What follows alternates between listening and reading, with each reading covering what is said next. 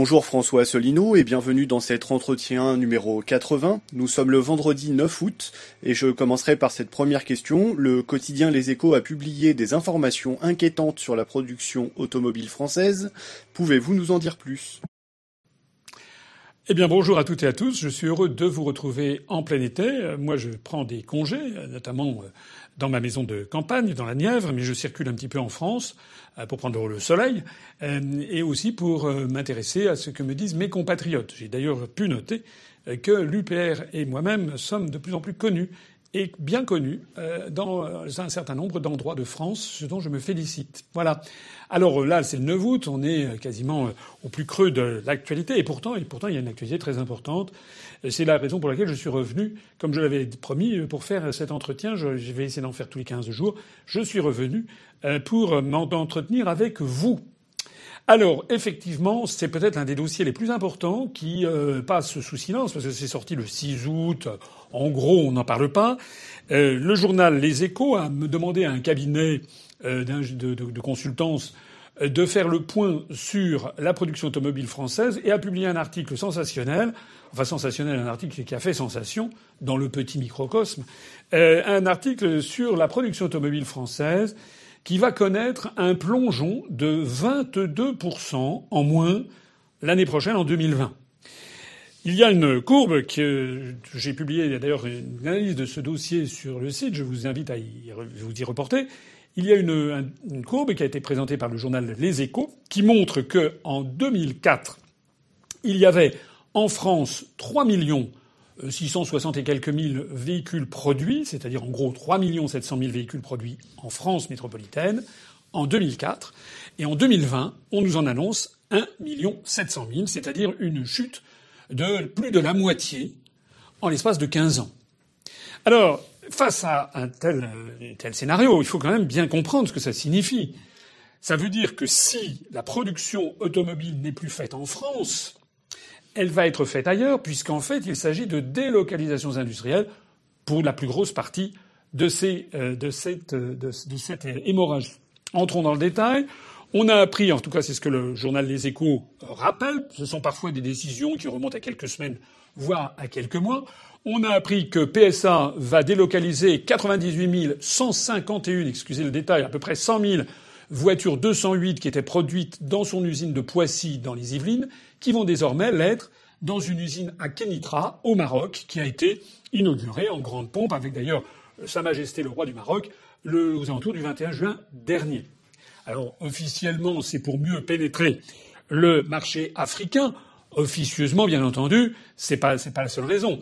En réalité, ces voitures 208 avaient déjà été en partie délocalisées euh, en, Slovénie, je crois.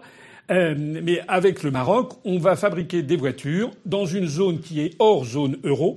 Le dirham marocain est, un, est annexé sur un panel de monnaie qui tient compte à 60% du dollar et à 40% de l'euro, ce qui signifie que lorsque le dollar est faible, eh le dirham marocain suit plus le, le, le dollar que l'euro, et donc il est beaucoup plus avantageux, évidemment, de fabriquer là-dedans.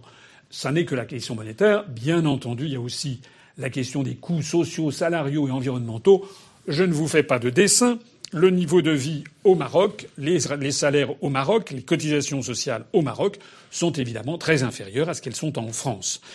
On a appris par ailleurs que PSA allait également verser, enfin transférer la fabrication de 146 220 Peugeot 2008 qui sont actuellement produites dans son usine de Mulhouse et qui vont désormais l'être à Vigo. Vigo, c'est en Espagne, c'est tout à fait sur la côte euh, ouest de l'Espagne, juste au nord du, Portugal, c'est dans la partie qu'on appelle la Galice, eh bien, il va donc y avoir ces plus de 180 000 voitures qui vont être produites en Espagne. À ceci s'ajoute le fait que Renault a décidé de transférer la fabrication de 41 339 Clio qui étaient produits dans son usine de Flins dans les Yvelines, qui vont être désormais à Bursa en Turquie et à Novo Mesto en Slovénie. Euh, c'est donc la troisième hémorragie, cette fois-ci qui concerne Renault. Euh, et puis on a appris également, toujours par le journal Les Échos, que la production des Opel Grandland X euh, qui, vous savez qu'Opel a été racheté par le groupe PSA. Il y a 70 000, enfin 69 553 pour être précis, Opel Grandland X qui ont été produites l'année dernière dans l'usine PSA de Mulhouse, enfin l'usine Opel pardon de Mulhouse, et qui vont désormais l'être dans l'usine Opel de Eisenach en Allemagne. Alors cette fois-ci, il ne s'agit pas de bénéficier de coûts euh, salariaux inférieurs, ni d'une meilleure évolution de l'euro, comme c'était le cas pour les cas précédents. Là, il s'agit d'autre chose. Il s'agit simplement que lorsque PSA a racheté le groupe Opel à General Motors, dans la corbeille de la mariée, le groupe PSA avait pris l'engagement de ne pas faire de plan social drastique, de maintenir l'emploi. Or, il y a un an, justement, PSA a commencé à annoncer des licenciements de 800 personnes en Allemagne, et donc Madame Merkel avait tapé du poing sur la table. Donc, en fait, PSA est obligé de transférer de la production dans l'usine Eisenach ex-Opel en Allemagne pour satisfaire les exigences de Madame Merkel et les engagements qui avaient été pris vis-à-vis d'elle. Voilà. Alors tout ceci, ben, ça donne à peu près quelque chose comme à peu près 350 ou 360 000 véhicules transférés.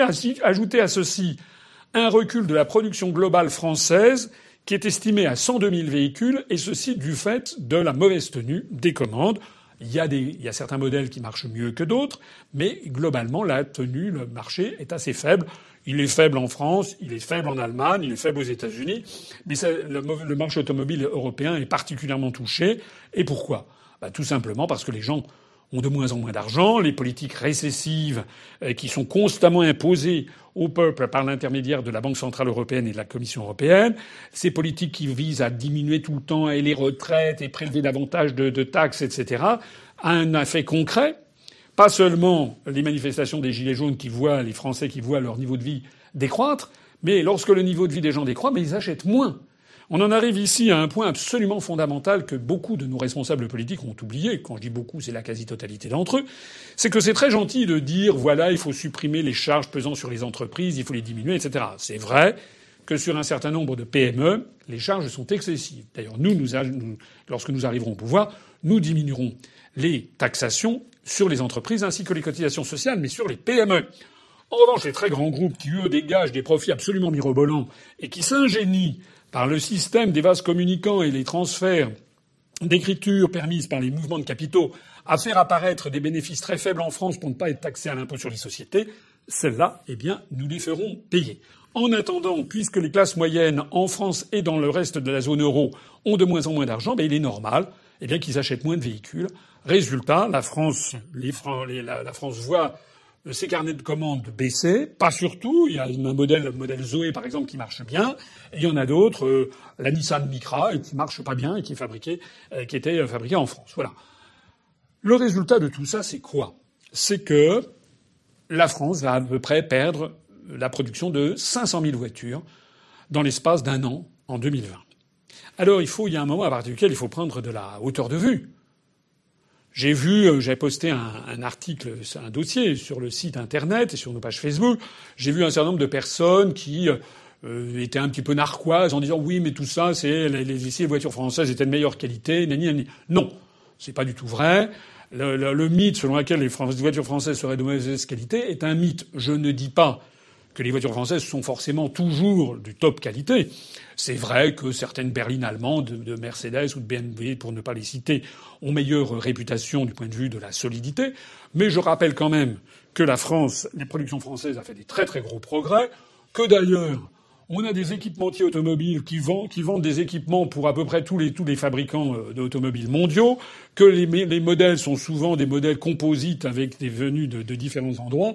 Et donc c'est un peu un mythe que de dire que les voitures françaises seraient mauvaises. Et puis de toute façon, ça n'est pas la question. La question n'est absolument pas là. La question, ce n'est pas qu'on ferme les, usines parce qu'on n'arrive pas à vendre les modèles. La question, c'est qu'on délocalise les usines qui vendent très, qui, font, qui, qui marchent très bien, la 208 ou la 2008 ou ce qu'on appelle les modèles SUV qui sont des faux 4x4. Tout ceci marche particulièrement bien, mais on les délocalise. Pourquoi on délocalise ça? En Slovénie, euh, en, Turquie, en Espagne ou au Maroc, parce que les salaires sont évidemment beaucoup plus bas, ainsi que les cotisations sociales. Et pour des pays comme la Turquie ou le Maroc qui sont en dehors de la zone euro, il y a en plus le facteur monétaire qui joue dans le même sens. Pourquoi ça? Vous le savez, je l'ai dit depuis des années et des années, et je le redis de nouveau, parce que nous autorisons les entreprises à délocaliser leurs industries. Et depuis quand? J'ai vu un commentaire sur une page Facebook commentant euh, ce dossier qui disait euh, oui, oh, bah, de toute façon, l'Europe n'y est pour rien. Ça fait belle lurette que les capitalistes euh, délocalisent leur industrie, etc. Non, non, non, non, non. Ne tombez pas dans le panneau de certains partis de gauche ou d'extrême gauche qui veulent faire croire aux Français que tout ce qui nous arrive serait de la faute du capitalisme et que tant qu'on resterait dans une société capitaliste, il n'y aurait rien à faire. Je peux comprendre que des gens veuillent sortir du système capitaliste. Ça s'appelle le communisme. Très bien, je peux le comprendre. Mais dire que c'est parce qu'il y a le capitalisme que les entreprises font des délocalisations, c'est faux. Pendant des décennies entières, il n'y avait pas de délocalisation et pourtant nous étions en régime capitaliste. Il suffit de remonter dans les années, avant les années 1986. Pourquoi? Parce que je l'ai dit dans plusieurs conférences, mais je le redis ici, parce que je vois que beaucoup de gens ne comprennent pas, ne comprennent pas ce qui se passe. Ça n'est pas nouveau que les salaires sont plus chers en France que ce qu'ils sont euh, en Inde ou au Vietnam ou au Maroc. Ça n'est pas nouveau, ça fait des décennies, on peut même dire que ça fait au moins un siècle et demi ou deux siècles que ça dure. Ce qui est nouveau, c'est que l'on autorise les entreprises françaises à aller faire travailler des salariés dans ces pays à très bas coût de salaire pour y faire des productions qui ensuite vont être importées en France. C'est ça qui est nouveau. Ça, ça s'appelle les délocalisations. Et renseignez-vous, le mot de délocalisation n'existait pas dans la langue française jusqu'à la fin des années 1980 du XXe siècle. C'est quoi les délocalisations? C'est autoriser une entreprise à sortir de France des capitaux par centaines ou voire par milliards de francs à l'époque d'euros maintenant pour construire des usines. Parce que l'usine de Kenitra au Maroc, euh, que PSA vient d'inaugurer, elle n'est pas sortie d'un chapeau. Il a fallu que le groupe PSA sorte de France des centaines et des centaines de millions d'euros pour construire cette usine. Eh bien, jadis, ou naguère, puisque ceci était valable jusqu'en 1986, PSA n'aurait pas pu le faire s'il n'avait pas obtenu l'autorisation des pouvoirs publics, parce qu'il y avait ce qu'on appelait un contrôle d'échange. Et les pouvoirs publics auraient certainement dit non. Sauf à prouver que la production des 208 au Maroc était destinée uniquement au marché marocain, voire au marché d'Afrique du Nord ou d'Afrique centrale. Mais si c'était des, des voitures qui étaient destinées à une réimportation en France, le gouvernement français aurait dit non. D'ailleurs, l'usine de Vigo dont je parlais euh, pour fabriquer les 2008 de Peugeot, on a appris que euh, Peugeot PSA a fait un investissement de 500 millions d'euros, et d'ailleurs que l'Espagne a versé à Peugeot 20,5 ou 20,7 millions d'euros pour dans la corbeille de la mariée pour favoriser cet investissement en Espagne. Donc, le bas, là où le, là où le bas blesse, là où est l'origine des problèmes, ça n'est pas dans le capitalisme. Oh oui, bien sûr, on peut dire c'est la loi du profit maximal, bien entendu. Mais le capitalisme peut être régulé. Il était régulé dans les années 40, 50, 60, 70 et 80 du XXe siècle. Il y avait un État qui était souverain et qui imposait des règles du jeu que l'initiative privée n'avait pas le droit de franchir. Désormais, avec l'article 63 du traité sur le fonctionnement de l'Union européenne, dont j'ai souvent parlé, je sais bien que certains ricanent. Mais c'est l'origine du problème. Avec cet article 63, désormais, la France, le gouvernement français, ne peut plus interdire à PSA d'investir 500 millions d'euros en Espagne dans son usine de Vigo pour y fabriquer de 2008, des 2008 et pour virer la fabrication de ces voitures qui étaient fabriquées à Mulhouse, au détriment des salariés de Mulhouse. Est-ce que c'est clair? Alors, il y a quelque chose qui m'agace profondément dans toute cette affaire. C'est que, bon, ça, c'est l'exemple de la production industrielle automobile, mais on pourrait le dire, la production industrielle à peu près dans tous les secteurs, hein, que ce soit la papeterie, que ce soit la mécanique, que ce soit l'aéronautique, etc. Vous savez que l'industrie française est en train d'être détruite progressivement par ce système. Et pourquoi? Parce que nous avons le cumul de plusieurs décisions, la libre circulation des mouvements de capitaux qui permet aux entreprises d'aller investir dans des pays à très bas coût de salaire. Deuxièmement, les Français, parce que depuis 150 ans, il y a eu des luttes sociales en France, il y a une couverture sociale, les Français ont globalement une bonne couverture sociale et des salaires qui étaient satisfaisants par rapport à d'autres. Donc évidemment, à partir du moment où on autorise de faire travailler des gens beaucoup, beaucoup moins chers, ben, la loi du profit fait que les gens vont aller là où c'est moins cher. Et puis la troisième raison, c'est la question monétaire, c'est que l'euro est surévalué et est trop cher. Et donc, je voudrais insister ici sur l'aspect le plus fondamental. J'en ai assez, et je crois que tous les adhérents de l'UPR en ont assez, de voir que notre pays, mois après mois, semestre après semestre, année après année, perd ce qui est l'origine de la richesse collective, c'est-à-dire d'abord et avant tout la production industrielle. On pourrait d'ailleurs en dire malheureusement de la production agricole. Donc, nous ne prenons pas, depuis maintenant plusieurs décennies, les autorités publiques qui devraient avoir ce problème-là en lettres de feu dans leur bureau, se dire je dois absolument arrêter l'hémorragie industrielle en France, eh bien, ils le savent et pourtant ils ne bougent pas d'un iota et ils poursuivent dans l'idée qu'il faut rester dans le système de l'Union européenne avec les traités et de l'euro. Et ce qui est le plus agaçant, encore plus que tout, quand je dis agaçant, c'est pour ne pas dire ce qui est de plus à mettre en colère et hors de soi, c'est de constater que les partis prétendus d'opposition, comme le Rassemblement national, Debout la France, la France insoumise, l'extrême gauche, la lutte ouvrière, le NPA, etc., et j'en passe, que tous ces partis prétendus d'opposition, qui sont là pour défendre l'emploi en France et l'emploi industriel, parce que là, il va y avoir des gens qui vont être licenciés à Flins, dans les Yvelines, qui vont être licenciés à Mulhouse, il va y avoir des centaines de personnes, des centaines de familles qui vont être encore plongées dans le désarroi, et vous avez des partis d'opposition qui sont là et qui vont dire oui, c'est ton nom, qui vont manifester, mais la solution de leur problème, qui consiste à sortir des traités européens, à dénoncer les traités européens, à sortir de l'Union européenne, à rétablir le contrôle des mouvements de capitaux, à imposer, s'il le faut, un certain protectionnisme ici ou là pour protéger l'emploi en France, a bénéficié également d'une monnaie qui se sera dépréciée d'environ 5 à 10 pour redonner de la compétitivité. Ce sont les mesures absolument essentielles pour maintenir l'emploi, pour empêcher cette hémorragie industrielle. Eh bien, ces partis d'opposition ne les proposent pas. J'aurais un mot en particulier pour M. Montebourg, dont on a vu il y a quelque temps, j'en parlais déjà la dernière fois, on a vu il y a quelque temps que M. Montebourg est le premier, le premier à avoir dit au Sénat où il était interrogé en sa qualité d'ancien ministre du redressement industriel, il a été le premier à dire que l'Europe, ça ne fonctionne pas, qu'elle l'Europe nous nuit, que l'Europe est en train de détruire l'industrie et qu'il faut en revenir aux nations. Je ne l'ai pas rêvé. On vous l'a montré dans l'entretien 79, il y a 15 jours.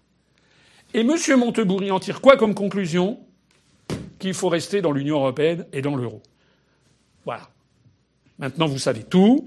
Il faut que les Français comprennent qu'ils aient le courage de comprendre, le courage de réfléchir par eux-mêmes, qu'il faut qu'ils arrêtent d'écouter les médias, les, partis dits d'opposition qui ne s'opposent à rien du tout, et que les Français comprennent que c'est désormais une question de survie, non seulement de notre niveau de vie collectif, mais même une survie de notre nation en tant qu'entité souveraine. Voilà ce que je voulais dire sur cette question. Question numéro 2. Vous avez plusieurs fois dénoncé les violences policières et la dérive fascisante du régime euh, d'Emmanuel Macron. Pouvez-vous préciser un peu vos propos? Eh Bien, écoutez, euh, toutes les personnes qui suivent nos entretiens d'actualité euh, peuvent témoigner que ça fait des mois que nous avons tiré la sonnette d'alarme sur les violences policières, notamment à partir de l'affaire des Gilets jaunes, que nous avons protesté véhémentement contre la, notamment les personnes qui ont été mutilées à vie, qui ont perdu une main ou perdu un œil. Nous avons également lancé un dossier pour demander la destitution d'Emmanuel Macron qui, euh, pour violations nombreuses et répétées, on avait pointé 13 violations nombreuses et répétées de la Constitution française, notamment sur le droit de manifester. Et puis, nous avons également demandé récemment la démission de M. Castaner, du ministre de l'Intérieur, notamment suite à ces nouvelles violences policières qui ont eu lieu à Nantes, lors de, des manifestations suite euh, au décès de ce pauvre jeune homme Steve qui a fait partie de 14 ou 15 personnes euh, qui euh, sont tombées dans la Loire lors d'une manifestation qui avait eu lieu il y a environ un mois et qui avait disparu de la circulation et dont on a retrouvé le cadavre malheureusement il y a quelques quelques jours sachant que M. Castaner sous la pression de l'opinion avait lancé une demande d'inspection à l'IGPN l'inspection générale de la police nationale qui a osé conclure qu'il n'y avait aucun rapport entre les euh, forces de l'ordre euh, et le fait que ce, monsieur était euh, tombé était tombé dans, dans, dans, la Loire, il ne savait pas nager semble-t-il, il avait une vingtaine d'années, un peu plus, et il en est il en est mort. C'est absolument ahurissant. C'est absolument ahurissant. Normalement, devant une telle affaire, le ministre de l'Intérieur aurait dû présenter sa démission. Je rappelle que pendant les événements de mai 1968, qui avait été autrement plus important en termes de mobilisation sociale, puisqu'il y avait eu quasiment 24 ou 25 millions de, de, de, de grévistes à la fin de mai 68. Sur l'ensemble de la période mai 68, on a compté trois morts. C'était trois morts de plus, de trop, bien sûr. Mais pendant la, plus grande période, c'était plutôt à la fin d'ailleurs, c'était plutôt des, des, des, fins de des fins de, de, mai 68. Mais il y avait quand même eu une certaine, une certaine retenue. Désormais, on n'avait pas compté des, on n'avait surtout pas compté des, personnes blessées à vie par, par dizaines et dizaines. On a l'impression, c'est pas une impression, c'est une certitude, que Macron et Édouard Philippe, ne l'oublions pas, parce que le Premier ministre, il essaie de se cacher un petit peu, mais il est parfaitement co-responsable de l'affaire, ont demandé à M. Castaner ben, de taper sur les manifestants et de, faire preuve d'actions qui sont, qui sont extrêmement, extrêmement, extrêmement violentes. Alors, on en a eu une nouvelle euh, illustration il y a, il y a donc quelques jours, lors des manifestations qui ont eu lieu suite à la découverte du cadavre de Steve à Nantes. On a vu que, non pas des CRS ni des policiers, enfin c'était des, membres de la BAC qui ont, la main lourde. On a vu une photo qui a fait le tour d'Internet. Il y en a d'autres d'ailleurs, c'est une photographe du talent, mais une photo où l'on voit un homme qui a un certain âge, qui s'est révélé avoir 51 ans, euh, qui euh, est par terre, euh, et avec un, policier de, de là-bas qui est en train de, carrément de, de l'étrangler. Voilà, de l'étrangler. Euh, on a vu également sur BFM TV un journaliste qui a été pris de court parce qu'il y avait des images retransmises en direct. On voyait des gens qui manifestaient, enfin qui étaient là paisibles, semble-t-il. Et d'un seul coup, on voit des policiers de là-bas qui arrivent et qui commencent alors à les bombarder de, de gaz lacrymogène. Alors, oui, nous avons dénoncé les violences et nous allons continuer à le faire. Nous avons demandé que les députés et les sénateurs d'opposition lancent la procédure de destitution d'Emmanuel Macron en vertu de l'article 68 de la Constitution française. Je rappelle que seuls les députés et les sénateurs ont le pouvoir de lancer une procédure de destitution. Le public n'a pas ce pouvoir. Ce sont les députés et les sénateurs. Il faut qu'il y ait 58 députés et 35 sénateurs pour le faire. Je rappelle que le dossier que nous avons mis en ligne, euh, avec présente depuis plus de huit mois les 13 griefs qui peuvent fonder en droit le lancement d'une procédure de destitution de d'Emmanuel Macron. Oh, oh, je rappelle que nous avons nos adhérents, nos sympathisants, nombreux sont ceux qui ont écrit à leurs députés et à leurs sénateurs. Il suffit de 58 députés et de 35 sénateurs pour lancer cette procédure de destitution. Et je rappelle qu'au moment même où je parle, aujourd'hui le 9 août 2019, il n'y a toujours qu'un seul député, M. Franck Marlin, député LR de l'Essonne, qui a accepté de signer le lancement de cette procédure. Il manque encore 57 députés et 35 sénateurs. Alors j'apprends ici à partie et je dis à tous nos adhérents et sympathisants qu'ils réfléchissent bien à ce qui se passe. La France est en train de, subir des dérives de plus en plus fascisantes d'un pouvoir en fait aux abois qui sait qu'il est fragile. Et vous avez des partis qui sont prétendus d'opposition qui ne lèvent pas le petit doigt alors qu'ils ont le pouvoir de lancer une procédure de destitution. Ni les députés du Rassemblement national, Madame Le Pen et sa clique, ni M. Dupont-Aignan, ni M. Jean Lassalle, ni les députés du Parti socialiste, ni les députés du Parti communiste français, ni les députés de France Insoumise, M. Mélenchon, M. Catanins, M. Corbière, M. Bernassis, etc., aucun n'a voulu lancer cette procédure de destitution. Le motif allégué étant qu'elle n'avait pas beaucoup de chances de réussir parce qu'il y avait une majorité à l'Assemblée nationale pour soutenir Macron. Et alors? À ce moment-là, ça ne sert à rien non plus de lancer une, une, motion de censure contre le Premier ministre parce qu'elles ont toutes été retoquées. À cette aune-là, ça ne sert à rien non plus de lancer des amendements à des projets de loi puisqu'ils vont être retoqués par la majorité. À ce moment-là, ça ne sert plus du tout d'ailleurs d'aller à l'Assemblée nationale puisque la minorité étant la minorité, elle se fait toujours retoquer. Mais que les Français comprennent bien ce qui se passe. Imaginez que 58 députés, 60 députés et 37, 38, 40 sénateurs lancent une procédure de destitution de Macron pour violation répétée de la Constitution française et notamment de la Déclaration des droits de l'homme et du citoyen de 1789, qui fait partie du bloc de constitutionnalité, comme disent les spécialistes, puisqu'il en est fait mention dans le préambule de notre Constitution. Imaginez l'impact médiatique que cela aurait et l'impact international que cela aurait.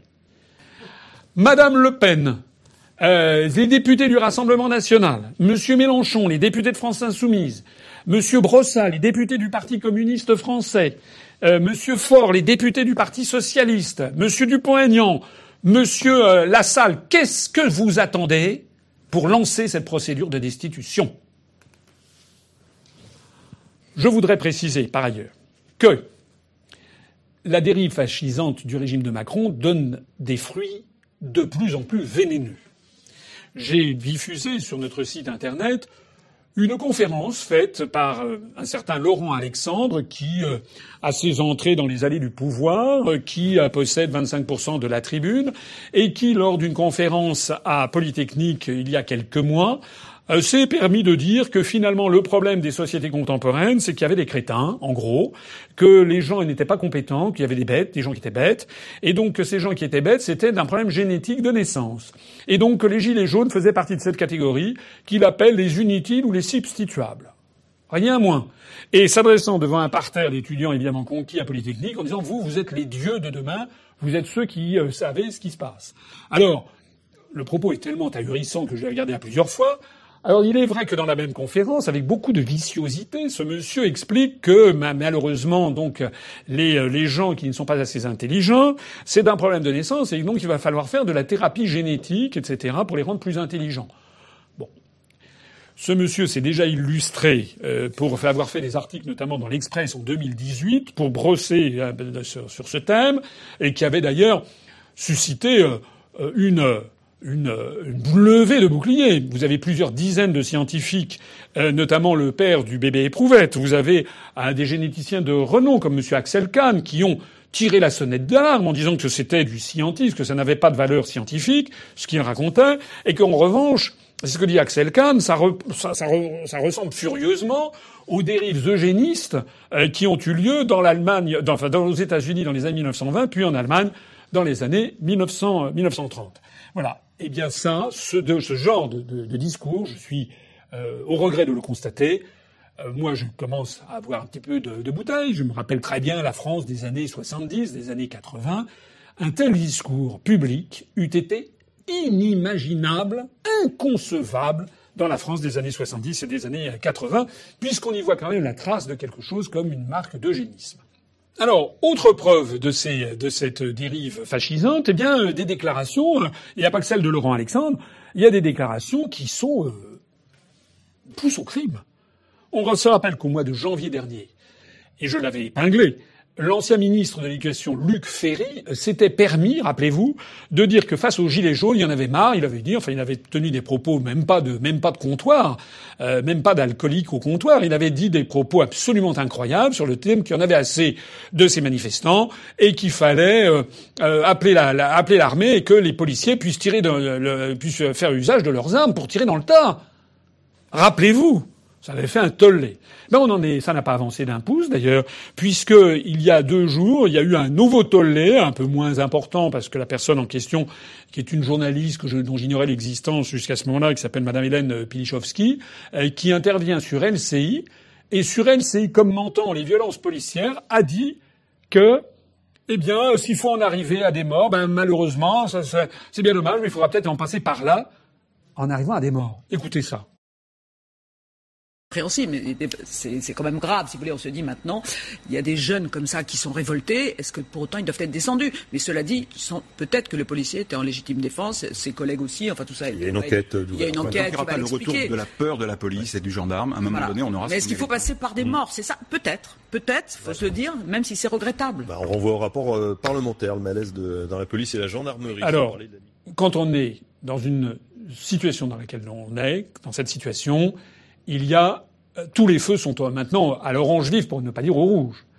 Ça veut dire que plus le temps passe et plus il y a une espèce de levée obscène des inhibitions et que des gens maintenant, enfin si ça continue comme ça, dans, trois mois, on va vraiment avoir des gens qui manifestent en demandant de tirer dans le tas, d'instaurer la loi martiale et d'interdire toute manifestation en France.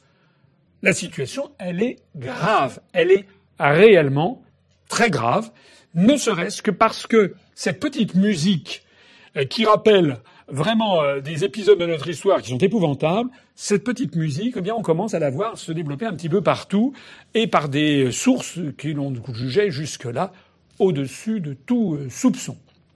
Je voudrais terminer ce point en disant que la France, vous le savez, avait été pointé du doigt par Madame Michelle Bachelet, ancienne présidente de la République du Chili, aujourd'hui responsable de la Commission des droits de l'homme de l'Organisation des Nations Unies qui siège à Genève.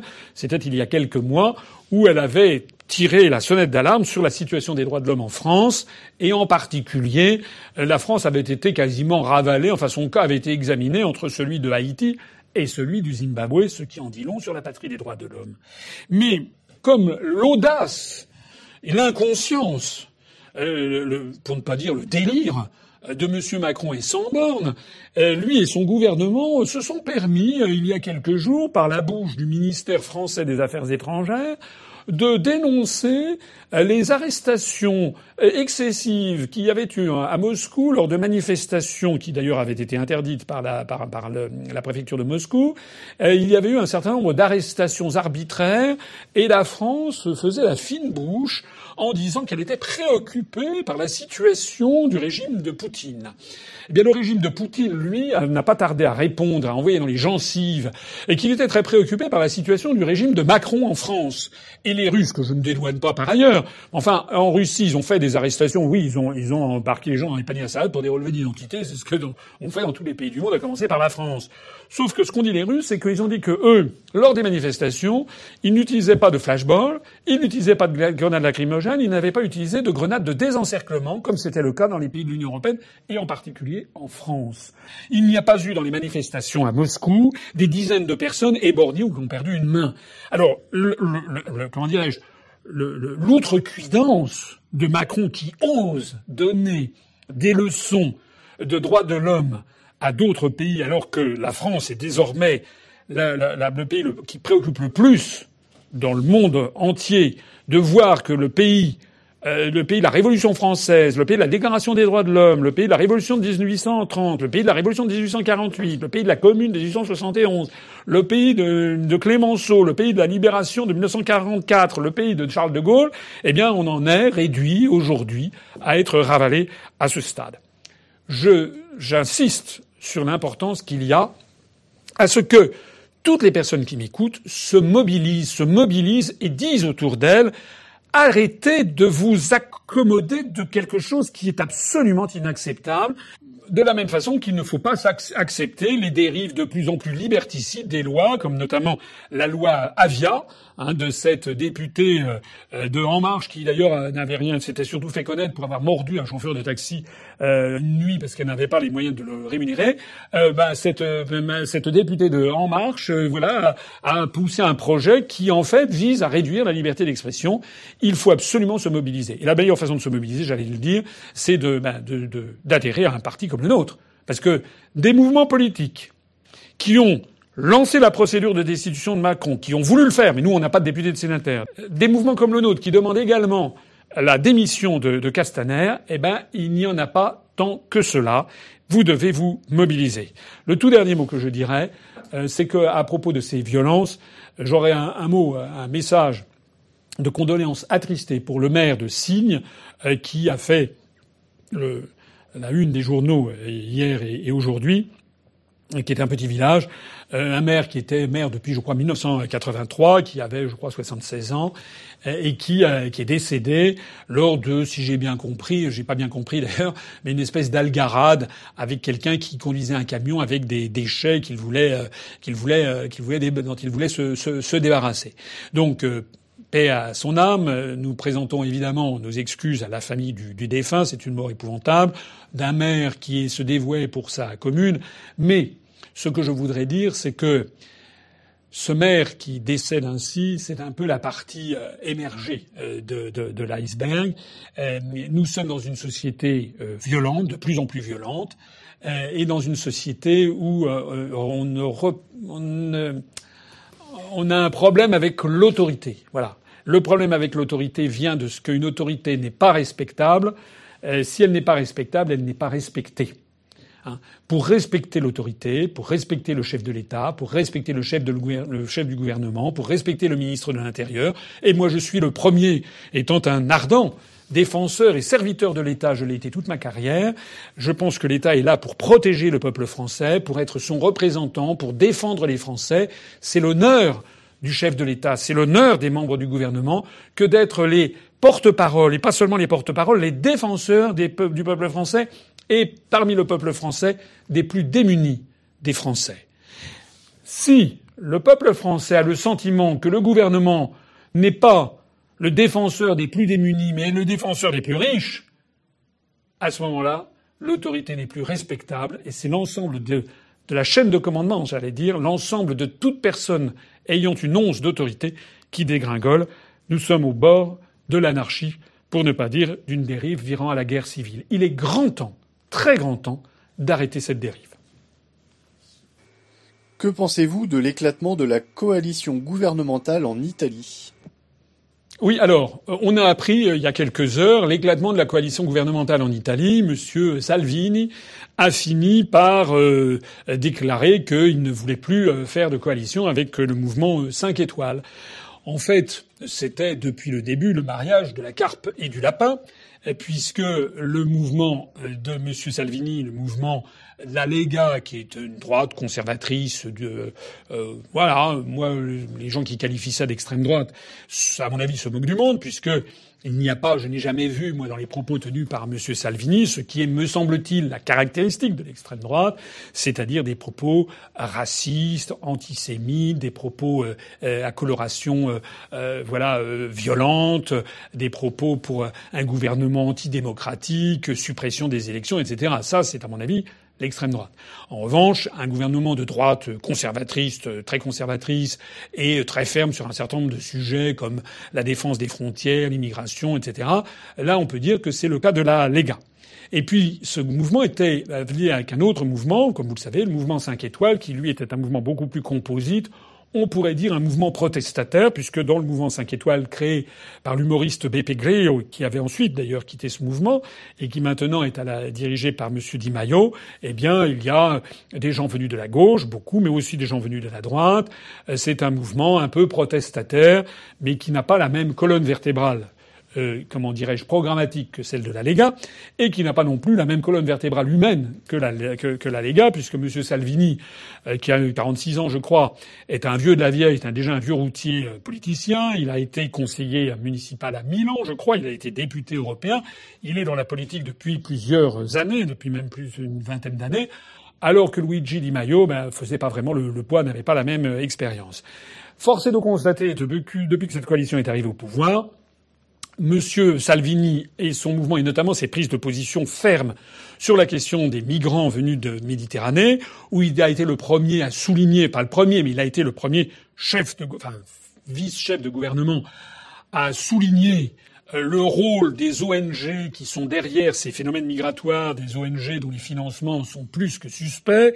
Euh, dans un entretien d'actualité antérieur, je montrais que selon des informations venues de Frontex, c'est-à-dire des services officiels de contrôle aux frontières de l'Union européenne, on ne peut pas faire mieux. Je vous avais fait présenter des vidéos qui avaient été tournées en hélicoptère où l'on voyait des passeurs financés par les mafias euh, tunisiennes, marocaines et, italiennes, des passeurs qui passaient des, pauvres gens qui avaient payé très cher leur passage depuis un beau bateau sur une espèce d'embarcation de fortune pour les envoyer vers l'île de Lampedusa en faisant croire ainsi qu'ils risquaient leur vie. Donc tout ça, derrière tout ça, j'ai déjà eu l'occasion de le dire et j'y reviens, il y a aussi la mafia. On sait que notamment la Ndrangheta calabraise, la mafia de Calabre, emploie plusieurs centaines de milliers de personnes dans tout le sud de l'Italie qui sont en fait des migrants en situation sans avoir de papier et qui sont évidemment hyper exploités. Eh bien, M. Salvini a tapé du poing sur la table sur ces questions et il a drastiquement réduit l'arrivée des migrants sur le sol italien, ce qui d'ailleurs, comme par hasard, comme par miracle, a fait chuter euh, l'arrivée de cette crise migratoire qui était en fait très largement orchestrée. Ceci lui vaut évidemment une très grande popularité en Italie. Pas tout le monde, hein. il y a aussi des gens qui sont hostiles, bien entendu, mais il a dépassé largement le mouvement 5 étoiles, qui l'a même laissé devant, de telle sorte qu'aujourd'hui les sondages donnent le mouvement de M. Salvini euh, en première position avec quelque chose comme 34 ou 35% des suffrages. M. Salvini euh, voulant profiter de l'aubaine, a donc décidé de casser la coalition gouvernementale. Alors je ne suis pas un expert des institutions italiennes, mais j'ai cru comprendre que s'il ne le faisait pas maintenant, pour des questions d'agenda, de calendrier parlementaire, etc., il n'aurait pas pu avoir un débat et de nouvelles élections avant six ou sept mois. Donc là, monsieur, monsieur Salvini veut organiser des nouvelles élections en Italie. Pour dans quel objectif? Dans l'objectif, eh bien, de lancer, c'est d'ailleurs ça son, son, programme, de lancer un programme qui cette fois-ci n'aurait plus à composer avec le mouvement 5 étoiles. Il espère avoir sans doute la majorité euh, au Parlement euh, italien et donc devenir le président du Conseil italien. Je rappelle qu'actuellement, il n'est que le vice-président du Conseil italien à égalité avec M. Luigi Di Maio. Donc ce sont deux co-vice-présidents, sachant que le président du Conseil italien, M. Giuseppe Conte, euh, bah, euh, c'est un professeur d'université, il pèse une plume dans tout ça, il n'a pas derrière lui d'appareil politique. Donc en fait, ce que M. Salvini veut, c'est désormais se dégager et de Giuseppe Conte et de euh, Di Maio pour euh, obtenir le siège de président du Conseil. Il faut voir que le président de la République italien, M. Mattarella, qui n'a pas les mêmes pouvoirs du tout que le président de la République française, c'est plutôt un président style président de la troisième ou quatrième République en France. Donc c'est quelqu'un qui euh, supervise l'exécution mais qui n'a pas vraiment de pouvoir réel. Euh, il a quand même, il n'est pas dénué de pouvoir non plus. On se rappelle que M. Mattarella, au moment de la constitution de la coalition gouvernementale en Italie entre Di Maio et Salvini, avait retoqué la nomination d'un ministre de, l'économie et des finances dont on savait qu'il nourrissait le projet de faire sortir subrepticement l'Italie de la zone euro. Et M. Mattarella avait écarté cette nomination en disant la sortie de l'euro par l'Italie est un choix fondamental. L'Italie est un des gouvernements, est un des pays fondateurs du marché commun depuis dès 1957. La sortie de l'euro est une chose trop importante pour que ça soit fait en catimini, sachant qu'il n'y a pas eu de débat euh, lors des élections. Alors nous allons voir si M. Salvini va avoir gain de cause, si donc il va y avoir des nouvelles élections, et nous allons voir ce qu'il va faire pendant sa campagne électorale. Il semble qu'actuellement, il lance sa campagne sur le thème de diminuer les impôts sur les Italiens, ce qui évidemment est une campagne qui ne peut pas être très impopulaire, ça ne peut qu'être assez populaire. Mais bien entendu, si euh, Dimas, si Salvini devient président du Conseil avec une majorité au Parlement italien et qu'il commence à baisser les impôts sur les Italiens, il est possible, il est possible qu'il y ait un problème de euh, bouclage budgétaire. Ça n'est pas sûr, vous savez, il y a ce qu'on appelle la courbe de Leffer, c'est-à-dire que certains économistes estiment que lorsqu'il y a une trop grande pression fiscale, les, eh ben, les rentrées fiscales diminuent, surtout dans un pays comme l'Italie où euh, il y a quand même un certain nombre de travail au noir ou de fraudes fiscales qui sont assez significatives. Je, ne jette pas la pierre sur les Italiens.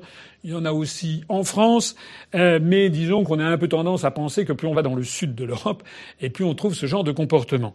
Et donc certains économistes disent, contrairement à ce qu'on pourrait penser, si on baisse les impôts, eh bien en fait on aura une augmentation des rentrées fiscales parce qu'il y aura de moins en moins de gens euh, qui euh, travailleront au noir parce qu'ils se diront finalement le risque n'en vaut pas la chandelle, ils préféreront déclarer des activités par exemple, et donc on peut avoir une amélioration de, des rentrées fiscales. En attendant, ça n'est pas du tout ce qui est demandé par la Commission européenne. Et si Salvini, alors il y a beaucoup de si hein, dans mon histoire. Un, il faut qu'il y ait des élections générales. Deux, il faut que la Lega remporte la majorité des sièges. Trois, il faut donc que M. Salvini devienne à ce moment-là président du Conseil. Quatre, qu'il mette bien en œuvre ce programme de baisse fiscale. Et à ce moment-là, eh bien, la Commission européenne sera devant un problème très embêtant, puisqu'elle se, sera, elle devra s'opposer à un gouvernement qui vient d'être élu par le peuple italien pour baisser les, euh, les, droits de droit, les droits, euh, les, impôts, alors qu'il demande tout le contraire. En attendant, pour l'instant, je n'ai pas vu M. Salvini manifester, euh, si peu que ce soit, sa volonté d'avoir un programme de sortie de l'Union européenne et de l'euro. Je rappelle, j'avais eu l'occasion de le dire il y a quelque temps, au moment de l'élection de Mme von der Leyen, que le mouvement 5 étoiles euh, avait voté en faveur de Mme von der Leyen. Et que si, si les députés du mouvement 5 étoiles n'avaient pas voté en faveur de Mme von der Leyen à la présidence de la Commission européenne, je parle des députés européens, Mme von der Leyen n'aurait pas été élu. C'eût été une gifle euh, cosmique, euh, une gifle extraordinaire euh, vis-à-vis de Mme Merkel et de M. Macron. Ça aurait été très beau. Eh bien, le mouvement 5 étoiles, en fait, avait trahi ses zones électorats en jouant, en fait, le jeu de l'oligarchie. Je note que M. Salvini n'avait pas lancé la, la, cassure de la majorité à ce moment-là.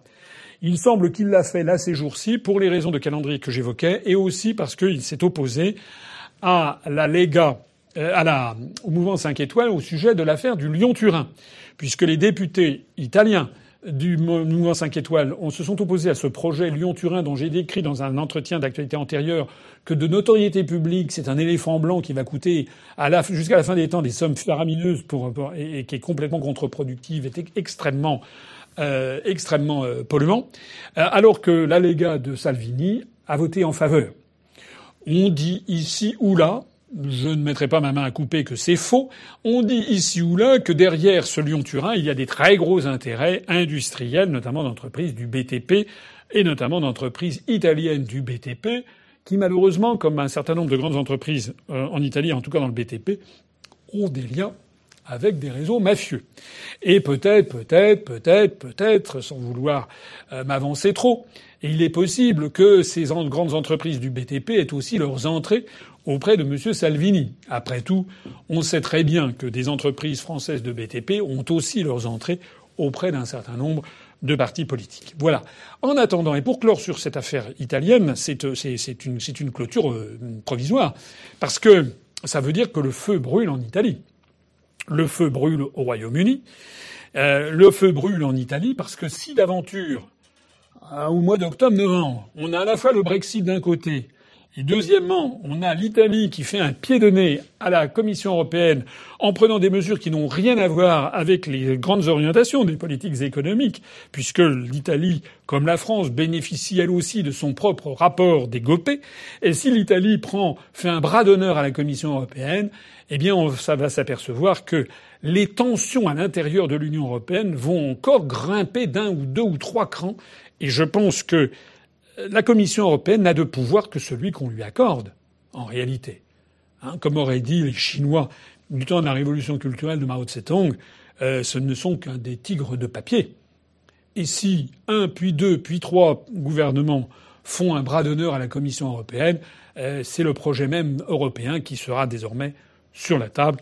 Le temps va venir, ne vous en faites pas, où de plus en plus de Français vont comprendre que la seule solution, pour la France, c'est le Frexit. Vous l'avez déjà rapidement abordé, mais où en est-on dans notre feuilleton de l'été, le feuilleton du Brexit? On pourrait non seulement parler d'un feuilleton de l'été, mais ça fait trois ans et demi qu'il y a un feuilleton avec le, Brexit. Alors, euh, ben on en est un petit peu à ce que j'avais ce que j'avais dit, euh, donc euh, ça me nécessite de faire un point. Qu'est-ce que qu'est-ce que l'on peut dire? Ce que j'avais dit, c'était que Boris Johnson normalement fera le Brexit pour le 31 octobre j'ai toujours dit que je n'en étais pas sûr et certain. J'ai dit que normalement, il s'est tellement engagé vis-à-vis de l'opinion publique britannique, il a tellement dit qu'il le ferait, que si d'aventure, euh, au dernier moment, ou deux ou quinze jours avant, il faisait volte-face en disant ben non, on va renégocier un report, je pense que sa crédibilité personnelle s'effondrerait, et celle du Parti conservateur avec. Et je crois qu'on ne serait pas loin d'élections générales. Or, si élection générale il y a, l'état d'esprit de l'opinion publique britannique est, tel qu'on ne sait pas où on va, mais très probablement, très probablement, c'est le parti du Brexit de Nigel Farage qui emporterait la mise et qui aurait euh, les sondages, c'est même pas des sondages, c'est des élections aux élections européennes qui ont eu lieu récemment. Le parti de Nigel Farage a obtenu 34 c'est-à-dire d'ailleurs le même score que, que, que, les sondages donnent à, Salvini. Et euh, Nigel Farage euh, fait, fait valoir que s'il y avait des élections générales, son parti arriverait largement en tête, ce qui est possible. Il faut savoir qu'au Royaume-Uni, le système électoral est très particulier. Hein, c'est-à-dire celui qui arrive en tête remporte le siège. Il n'y a qu'un seul tour des élections. C'est un système coup près incroyable. C'est-à-dire que si vous avez, pour une élection législative, vous avez 5, 6, 7, 8, 10 candidats, celui qui arrive en tête, même s'il fait 32% des suffrages dans une circonscription électorale, il arrive en tête, il a le siège. Donc c'est évidemment un système qui pousse au, euh, rapprochement et aux fusions. C'est un système qui favorise le bipartisme. D'où la prééminence depuis euh, un siècle, plus d'un siècle et demi, de, de, de cette dichotomie parti conservateur et parti travailliste. Sauf que là, si M. Boris Johnson ne faisait pas le Brexit, peut-être il signerait la fin du parti conservateur et le Brexit pourrait lui succéder. Mais Nigel Farage a fait des déclarations récemment dans la presse britannique en disant qu'il se méfiait de Boris Johnson. Il se méfie encore plus de l'un de ses proches conseillers, Dominic Cumming, qu'il soupçonne d'avoir des arrière-pensées et de préparer un Brexit qui n'en serait pas un de refaire du Theresa May. Je ne sais pas si c'était une véritable analyse de Nigel Farage ou si c'était une façon pour Nigel Farage de faire de la politique intérieure, puisque Nigel Farage peut estimer, euh, il n'aurait pas forcément tort de le penser, que si Boris Johnson euh, met en œuvre, il delivers, comme on dit en, anglais, s'il délivre, s'il met en œuvre en effet le Brexit le 31 octobre, ben, il retirera du, du, parti de Nigel Farage, il retirera le tapis sous les pieds. C'est-à-dire que Nigel Farage et son parti du Brexit n'auront plus grand-chose à dire. Donc, comme Nigel Farage entend sans doute sauver ses troupes qui lui ont fait confiance, Nigel Farage ne cesse de faire des appels du pied pour avoir une grande coalition, parti du Brexit, parti conservateur, qui, lors de l'élection générale, s'il y avait cette grande coalition, il estime, sans doute à juste titre, que cette coalition obtiendrait très largement la majorité et donc il y aurait une écrasante majorité euh, au Parlement de Westminster. Et fait valoir Nigel Farage, si tel n'est pas le cas, eh bien à ce moment-là, il pourrait y avoir, selon ce système dont je parlais à l'instant, où l'on ne sait, il suffit d'arriver en tête pour avoir une, une, une, circonscription, il pourrait y avoir certains cas où euh, comment dirais-je, le parti du Brexit ferait un moins bon score aux élections nationales qu'aux élections européennes, mais ferait quand même un score important, qu'il prendrait des voix au parti conservateur, qu'il y aurait le parti libéral dans un coin, etc., et qu'en fait, celui qui arriverait en tête, ça pourrait être le parti travailliste à ce moment-là. Ça voudrait dire que c'est Jeremy Corbyn, le travailliste, qui arriverait au pouvoir. Alors là, on est reparti pour la gloire et qui euh, ferait euh, peut-être un deuxième référendum, ce qui euh, briserait. Alors là, je ne sais pas vraiment où va le Royaume-Uni parce que je vois dans la presse française, dans les médias français qui sont complètement partisans d'une façon absolument incroyable, que tout le monde tape sur Boris Johnson, je l'avais d'ailleurs dit, j'avais dit vous allez voir ils vont taper dessus, ils continuent à taper dessus, et que tout le monde considère que finalement euh, ça serait tout à fait normal de faire un deuxième référendum parce que paraît-il les Britanniques auraient largement changé d'avis tellement gla gla gla ils auraient peur. Ça n'est pas vrai. Les élections européennes ont montré le contraire, ont montré que le parti du Brexit de Nigel Farage était arrivé largement en tête. Mais ce que ne disent pas les médias français, c'est que si d'aventure effectivement Jeremy Corbyn arrivait au Downing Street, ou 10 Downing Street, Premier ministre, si effectivement il faisait un deuxième référendum, on ne sait pas où la, société britannique pourrait, elle pourrait voler en éclats. Vraiment voler en éclats. Parce qu'il y a une, majorité quand même de gens qui ont voté pour le Brexit et qui sont infuriated, comme on dit en anglais, qui sont fous furieux, qu'au bout de trois ans et demi, leur système n'est toujours pas, leur, leur, leur choix n'est toujours pas été respecté. Alors, on continue à taper, à taper sur M. Boris Johnson. Je voyais ces jours-ci, là, on a annoncé que pour la première fois depuis, je sais pas quoi, 2012, le PIB britannique se serait euh, réduit de moins 0,2% euh, au premier euh, trimestre de cette année, je crois, ou au deuxième trimestre de cette année 2019. Je note au passage que si c'était en France, j'ai un peu des doutes sur le fait que l'INSEE aurait balancé dans une telle conjoncture politique un mauvais chiffre. Je vois dans ces statistiques, parce que bon, c'est pas au vieux singe qu'il faut apprendre à faire la grimace, les statistiques de PIB, on les connaît. Euh, L'INSEE publie des statistiques d'évolution du PIB euh, au bout de quelques mois, et puis après ça, euh, quelques mois après, ils ont publié une, une, comment dirais-je, des statistiques affinées, puis affinées, puis affinées, puis à la fin des fins, on s'aperçoit que les statistiques du départ ont été complètement démenties. C'est déjà arrivé qu'on passe du plus à des moins. On croyait qu'on avait fait plus 0,2, en fait, on a fait moins 0,3, parce que paraît-il, il faut faire tourner les machines. Moi, je trouve que la rapidité avec laquelle on a annoncé que, au deuxième trimestre de cette année, le PIB britannique se serait réduit de moins 0,2, je, moi, j'y vois plutôt la marque de l'oligarchie qui tient beaucoup de choses Hein. Il faut savoir en ce moment qu'au Royaume-Uni, vous avez la BBC, par exemple, les grands médias, euh, pas la presse papier, pas le Daily Telegraph, mais beaucoup des grands médias et la BBC qui sont contre Boris Johnson et qui sont contre le Brexit. Hein. C'est à peu près comme en France il y a quand même une plus grande liberté de parole au Royaume-Uni. Donc euh, tout est bon pour essayer. On nous explique que le Dow, le, comment dirais-je, le l'indice boursier, le, le, le, FT euh, a baissé de je sais pas combien, euh, voilà, un premier décrochage. Donc il faut penser que plus on va avancer vers la date du 31 octobre, et plus il va y avoir des pressions de toute nature pour éviter le Brexit. Voilà, voilà où l'on en est. Euh, pour ce qui nous concerne, nous espérons toujours bah, que le Brexit va avoir lieu le 31 octobre. Comme je, à penser, je continue à penser que c'est ce qui est le plus probable, sauf alors à ce que le Royaume-Uni euh, verse dans, le, des problèmes politiques intérieurs extrêmement euh, graves. Je voudrais conclure cette affaire en disant que j'ai vu ici ou là des critiques apparaître en France sur le fait que M. Boris Johnson serait un ultra ultra libéral, que ce serait un scandale. J'ai même eu, il y a eu un article diffamatoire qui a été euh, lancé contre moi sur Internet. En gros, que j'étais un imposteur parce qu'en fait, je militais secrètement pour Boris Johnson, parce que c'est un ultra libéral, parce que je voudrais démolir le droit du travail et c'est ça sous couvert de Brexit. Alors que les choses soient très claires. D'abord, les gens qui croient ça, sont des gens qui sont soit totalement euh, ignorants de ce que j'ai pu dire, pas seulement moi, mais toutes les personnes qui nous ont reçus de tout ce qu'on a pu dire et écrire depuis plus de 12 ans. Je renvoie toutes les personnes à notre programme défense des services publics, défense du droit du travail, défense des retraites par répartition, défense de la, de la démocratie, amélioration de la démocratie en favorisant le référendum d'initiative citoyenne, amélioration de la démocratie en, en, en préservant les niveaux, les niveaux comme le, niveau des communes, etc., etc. Protection des travailleurs. Enfin, on peut pas faire euh, plus que ce que j'ai dit. Bon. Donc, ce sont des gens qui sont soit totalement ignorants, soit malveillants.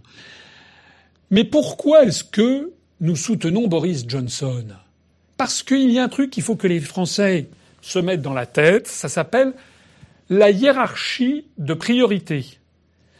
C'est pas moi, c'est pas vous, c'est pas nous qui sommes au Royaume-Uni. Il se trouve qu'au Royaume-Uni, le système politique est tel que le nouveau Premier ministre était forcément du Parti conservateur, puisqu'il n'y avait pas eu de nouvelles élections générales et que c'est le Parti conservateur qui a le plus grand nombre de députés à Westminster. Et il se trouve que par un système d'élections internes, au bout du compte, les deux derniers finalistes, c'était Boris Johnson et Jeremy Hunt. Jeremy Hunt, qui était un clone de Madame Theresa May, qui était un anti-Brexit, alors que Boris Johnson a été un des leaders de la campagne du Brexit il y a trois ans et demi.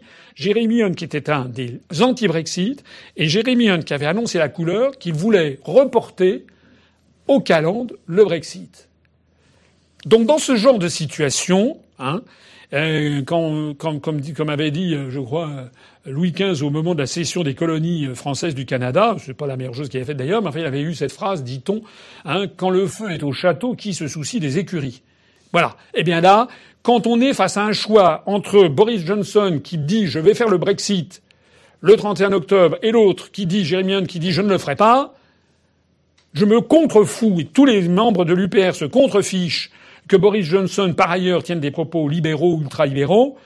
La réalité, c'est qu'il faut le Brexit. C'est beaucoup trop important pour l'avenir du continent. Je précise d'ailleurs qu'il faut quand même une certaine audace pour expliquer que ça serait très mal d'avoir le Brexit avec Boris Johnson et rester dans l'Union européenne, qui est par essence ultra, ultra libérale. Parce que même si Boris Johnson est un ultra libéral, L'important est qu'ils fassent le Brexit, que les Britanniques reprennent leur souveraineté nationale, que ce soit eux qui décident de leurs lois. Et rien ne les empêchera, si une majorité de gauche arrive au pouvoir ultérieurement, de prendre des mesures de gauche. D'ailleurs, je rappelle quand même que le gouvernement britannique, profitant de l'entre-deux actuel, a décidé la renationalisation de la ligne Londres-Écosse euh, de chemin de fer, ce qui est contraire à tous les principes posés par la Commission européenne. De la même façon qu'en France, en France, nous, nous invitons tous les Français à se rassembler à l'UPR pour le, pour le Frexit, que ce soit des Français de droite, de gauche, d'extrême droite, d'extrême gauche, du centre, des écologistes, etc., on les appelle à se rassembler pour récupérer notre souveraineté nationale. Et ensuite, eh bien, ce, sera les France, ce seront les Français eux-mêmes qui décideront s'ils veulent une politique plus libérale, une politique plus dirigiste. Mais ce sera nous qui déciderons. C'est quand même tellement évident. Hein. Et de ce point de vue-là, je voudrais mettre en garde ceux qui croient euh, certains de, de, de prophètes, de, des faux prophètes de l'opposition qui disent oh là là là là là là, il faut pas aller à l'UPR parce que c'est un parti de droite. L'UPR n'est pas un parti de droite, c'est un mensonge. Nous avons été systématiquement classés comme au-dessus du clivage droite-gauche. C'est comme les gens qui auraient dit que le Conseil national de la résistance de 44 eût été un mouvement de droite parce qu'il était présidé par Charles de Gaulle. Non, c'était un mouvement de large rassemblement national pour récupérer ce qui est la plus importante de nos le plus important de nos trésors collectifs, notre souveraineté, notre indépendance nationale, c'est-à-dire notre capacité à nous, le peuple français, de décider souverainement de ce que l'on veut et de ne pas dépendre du président de la Banque centrale européenne, de la présidente aujourd'hui, du président de la Commission européenne, de tel ou tel commissaire européen.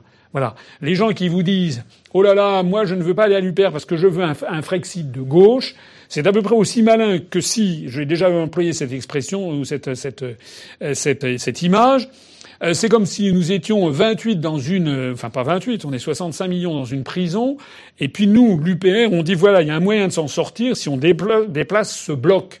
Ce bloc, ça s'appelle l'article 50. Il faut qu'on tire tous pour en sortir. Une fois qu'on aura fait un trou dans le mur de la prison, on pourra sortir. Et vous avez des gens qui disent ah non, moi, je ne veux pas tirer ce bloc parce que je voudrais d'abord savoir si, quand on sortira, on va tourner à gauche ou tourner à droite. Voilà. C'est exactement ça. C'est pour ça qu'il y a des gens qui sont, qui nous reprochent, des gens de droite, qui disent oui, l'UPR n'est pas assez à droite, et puis d'autres non, l'UPR n'est pas assez à gauche. Mais nous nous glorifions de d'être au-dessus de ça. Nous, nous nous battons pour la France. Nous nous battons pour nos enfants les gens que nous aimons, notre conjoint, nos amis, nos parents, nous nous battons tout simplement pour garder la liberté, la souveraineté, l'indépendance de la France, notre démocratie, nos libertés publiques. Je renvoie à ma question sur les violences policières de tout à l'heure. Très bien. Avez-vous d'autres sujets à aborder?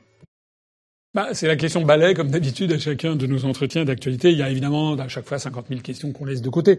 Mais j'en retiendrai trois, venues toutes les trois des États-Unis d'Amérique. La première, euh, c'est euh, la réponse cinglante euh, que Trump a faite à Macron sur l'Iran. Parce que voilà que Emmanuel Macron avait fait des déclarations en indiquant quasiment que les États-Unis avaient décidé ci et ci et ça. décidément, Macron ne manque pas d'air. En fait, bon, non, franchement, quand on est un Macron, euh, on ne, face à quelqu'un de par ailleurs qui est assez soupolé et qui a, une forte personnalité, qui est Donald Trump. Donald Trump d'ailleurs qui caracole avec euh, des taux d'approbation dans l'opinion publique qui laissent très très loin derrière Macron. Quand on a un sens du poids respectif des deux pays, on ne, s'amuse pas à faire, à parler au nom des États-Unis d'Amérique. D'ailleurs, c'est stupide. Parce qu'en Macron, en, se donnant un peu l'impression de, rassembler l'opinion de tout le monde, y compris des États-Unis d'Amérique, risquait ce qui est arrivé, c'est-à-dire une réponse cinglante de Trump, qui lui a dit en substance, je ne me rappelle plus les mots exacts, Enfin, les mots, les mots de Trump, ça a été bon. J'aime bien Emmanuel Macron, tout le monde le connaît. Je crois qu'il a dit ça. tout le monde le connaît, c'est pas forcément très gentil. Euh, je connais bien Emmanuel Macron, mais euh, personne n'a le droit de parler au nom euh, des États-Unis d'Amérique. Ce sont les États-Unis d'Amérique, eux, eux, et eux seuls, qui parlent en leur nom. Voilà, c'est-à-dire un aller-retour. Voilà, c'est mérité. D'ailleurs, jamais, jamais un chef d'État digne de ce nom, tout le monde a à l'esprit Charles de Gaulle, se serait permis de parler au nom des États-Unis d'Amérique, au nom de la reine d'Angleterre, au nom du soviet suprême de l'Union soviétique, ou au nom du roi du Tonga. Enfin, ça ne va pas. Quand on est chef d'État, on est chef d'État. Je crois que Macron n'a pas bien compris ce que c'est qu'un chef d'État, en fait. Je crois qu'il n'a pas toujours, il n'a toujours pas très très bien compris. C'est comme lorsqu'il avait fait son discours à la Sorbonne, vous savez, son premier discours sur la, réforme de l'Union européenne, l'Union européenne de ce qu'il voulait. C'était fin 2017. Il avait fait venir à la tribune de l'Assemblée de la Sorbonne des drapeaux de tous les drapeaux de, des autres pays d'Europe. Un chef d'État n'a pas le droit de faire ça.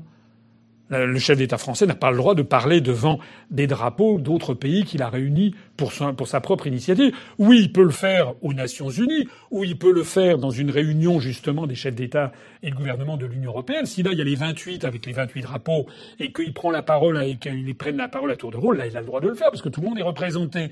Mais Macron s'était permis comme ça de dire bah, alors voilà ce que je pense de l'Europe. On va faire ci, on va une défense européenne, on va faire ça, on va faire un impôt européen, nani nani nanana, nanani nanani nanana. En réalité, euh, les autres euh, chefs d'État et de gouvernement, ils ont regardé ça comme ça, puis après ils ont éteint le poste, ils ont dit bon allez on change de sujet, et puis voilà, rien. Hein, les déclarations qu'il avait faites, qui avaient été reprises dans les journaux, ben les journaux, deux jours après, ça servait à emballer les œufs sur les marchés, tout le monde s'en fichait. Voilà. Eh bien Macron a cru pouvoir faire la même chose avec Trump, d'où la baffe de, euh, de, à Trump. Ce que je dis là doit être disjoint de la position actuellement de Macron sur l'Iran, et qui est la position euh, voulue par le Quai d'Orsay, qui est une position qui est quand même pour le coup, que j'aurais plutôt tendance à soutenir, qui est quand même une position prudente, et qui évite de jeter de l'huile sur le feu et qui voudrait que les États-Unis reviennent un petit peu euh, au bon sens sur l'affaire iranienne. Parce que actuellement, les États-Unis, euh, c'est quelque chose dont on ne parle pas assez, euh, mais les États-Unis, avec Trump, ont démoli à peu près tous les traités de, de comment dirais-je, de, de, de, contrôle des armements nucléaires avec la Russie. Il n'y a plus que le dernier New Start, Up, New, je sais plus quoi, qui, qui existe. Mais il n'y a plus qu'un seul traité maintenant qui, qui fonctionne. Le résultat, c'est que les États-Unis ont dit qu'ils allaient installer en Asie euh, des missiles allant de 500 à 5500 km de portée, ce qui fait que euh, d'une part, Vladimir Poutine en Russie a dit que l'ensemble de l'édifice de protection et d'architecture pacifique du monde est en train de s'effondrer, ce qui a voulu évaluer également au président Trump la réaction extrêmement courroucée des Chinois qui ont dit qu'ils ne laisseront pas les États-Unis installer en Asie-Océanie des missiles qui viseraient directement le territoire de la République populaire de Chine. La République populaire de Chine, dont le budget maintenant militaire avoisine les, au moins les 20% du budget américain en matière d'armée, les Russes comme les Chinois mettent un paquet énorme en ce moment sur la rénovation et la progression de leurs forces militaires. Euh, Trump joue avec le feu sur ces histoires.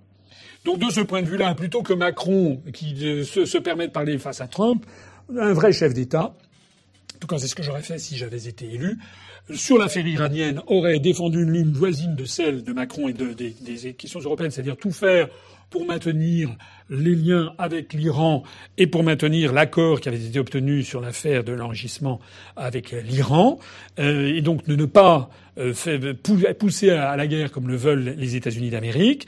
Mais par ailleurs, un chef d'État français digne de ce nom devrait demander, réunir à la limite le Conseil de sécurité des Nations Unies, prendre à témoin l'opinion publique mondiale sur le fait que l'ensemble de l'architecture pacifique internationale, de tous ces traités qui dans les années 70, à partir de la détente lancée en 1966 par Charles de Gaulle, les années de détente, Nixon, Kissinger, etc., les années 70, 80, qui avaient abouti aux négociations SALT 1, SALT 2, etc., de limitation des armements nucléaires, tout ça est en train de voler en éclats, et ça c'est extraordinairement inquiétant.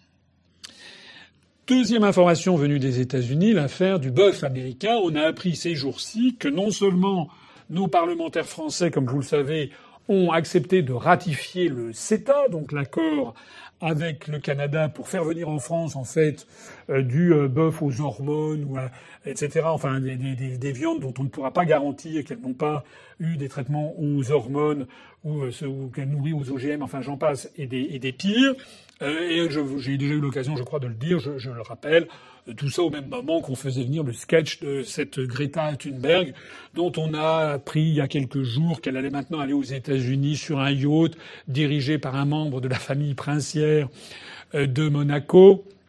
Pierre, Pierre, je crois, Kaziragi, qui est un des membres de la famille princière, euh, et, qui est un des fils, je crois, de, Caroline de Monaco et de son premier mari, Stefano Kaziragi, qui était, mort dans un accident de, bateau, euh, que ce navire est euh, sponsorisé par le le, le, Yacht Club monégasque, est sponsorisé par BMW, qui est quand même une entreprise automobile euh, spécialiste quand même des grosses cylindrées, etc. Enfin bon, tout ça, ça tourne à la, ça tourne à la pantalonnade générale, cette affaire Greta Thunberg.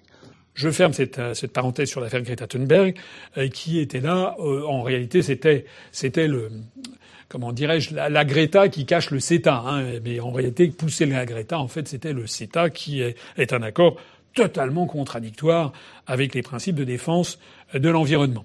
Et ce qu'il faut savoir, ça a été assez discrètement fait, c'est que l'Union européenne a augmenté, je crois, les quotas de bœuf américains, justement aux hormones, tout ça, qui vont pouvoir arriver dans l'Union européenne, tout ça, dans le plus grand silence de M. Jadot, dont je rappelle que M. Jadot a fait une percée aux élections européennes et que des Français, euh, des électeurs, ont eu la naïveté d'aller voter Jadot parce que Jadot disait des choses sympathiques et voilà, il faut se défendre l'environnement. Maintenant que Jadot est député européen, qu'est-ce qu'il fait pour l'environnement?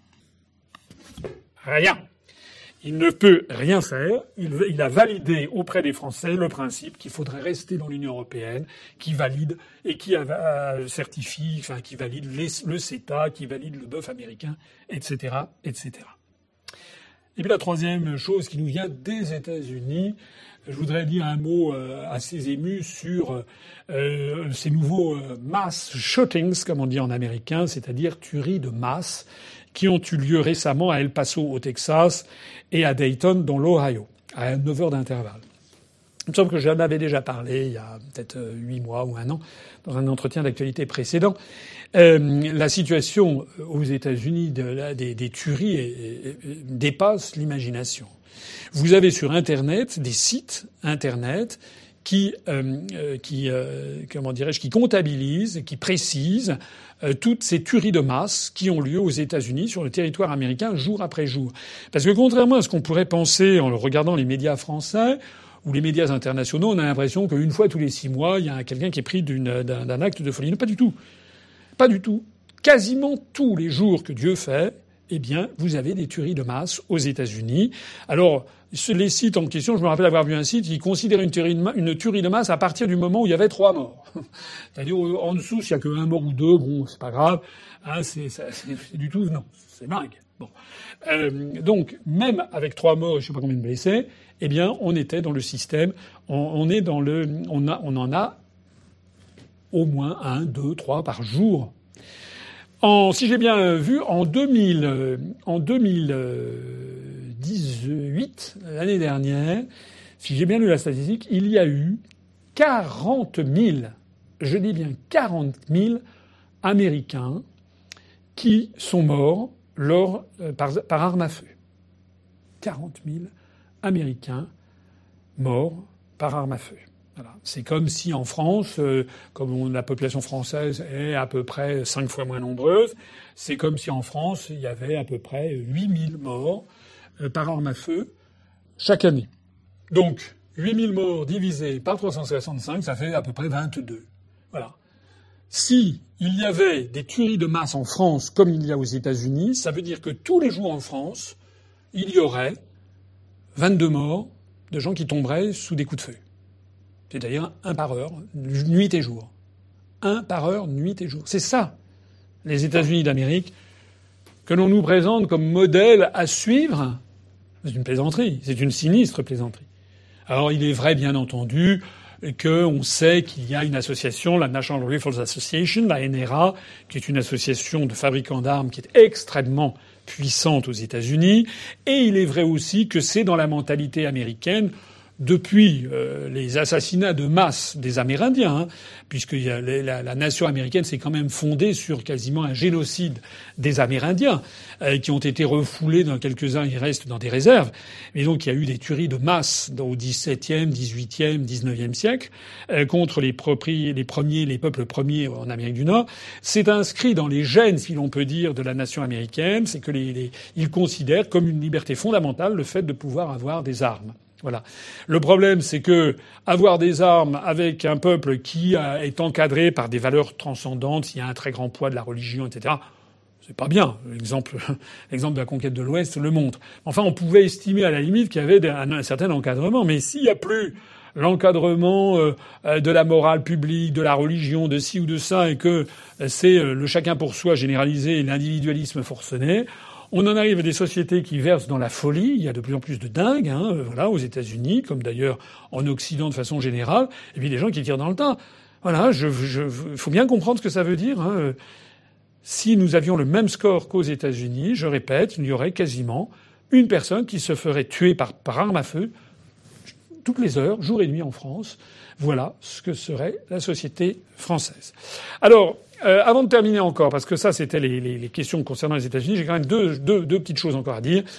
Premièrement, une information qui est un peu passée inaperçue, mais qui est tombée il y a quelques heures et que je voudrais attirer, sur laquelle je voudrais attirer l'attention, c'est que le Parti fédéraliste européen, qui est un tout petit petit parti français qui propose une Europe fédérale, euh, a fait 0,05% des suffrages aux élections européennes récentes. Mais euh, c'est un parti qui a, moi je, je le lui rends hommage, je pense 100% du contraire de ce que pense ce parti fédéraliste européen, mais je lui reconnais une chose, parce que je me rappelle avoir débattu une fois avec sa vice-présidente, c'est que ce sont des gens honnêtes et sincères. C'est que ce sont des gens qui croient honnêtement et sincèrement dans la possibilité d'avoir une Europe fédérale. Voilà, il y a un petit côté très bisounours. Euh, voilà, et je me rappelle avoir débattu avec euh, la vice-présidente il, y a deux ans, je sais plus quoi. Elle n'avait en fait aucun argument à, à, m'opposer à tous les l'avalanche des contre-arguments que je lui donnais. Les seuls arguments qu'elle avait, c'était oui, mais j'aime bien le croire. Oui, mais il faut y croire. Il faut garder espoir, etc. C'est-à-dire elle vivait un petit peu dans un monde idéal. Elle vivait dans un monde de bisounours.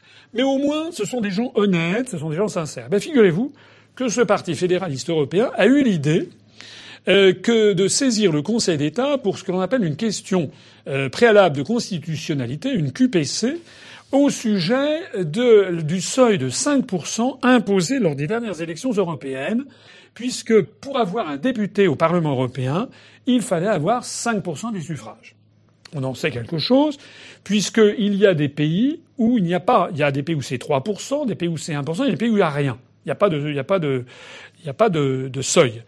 Euh, c'est en particulier le cas de l'Allemagne. Et donc la répartition se fait à la moyenne ou plus fort reste ou à la plus forte moyenne, je ne sais pas comment ça se passe.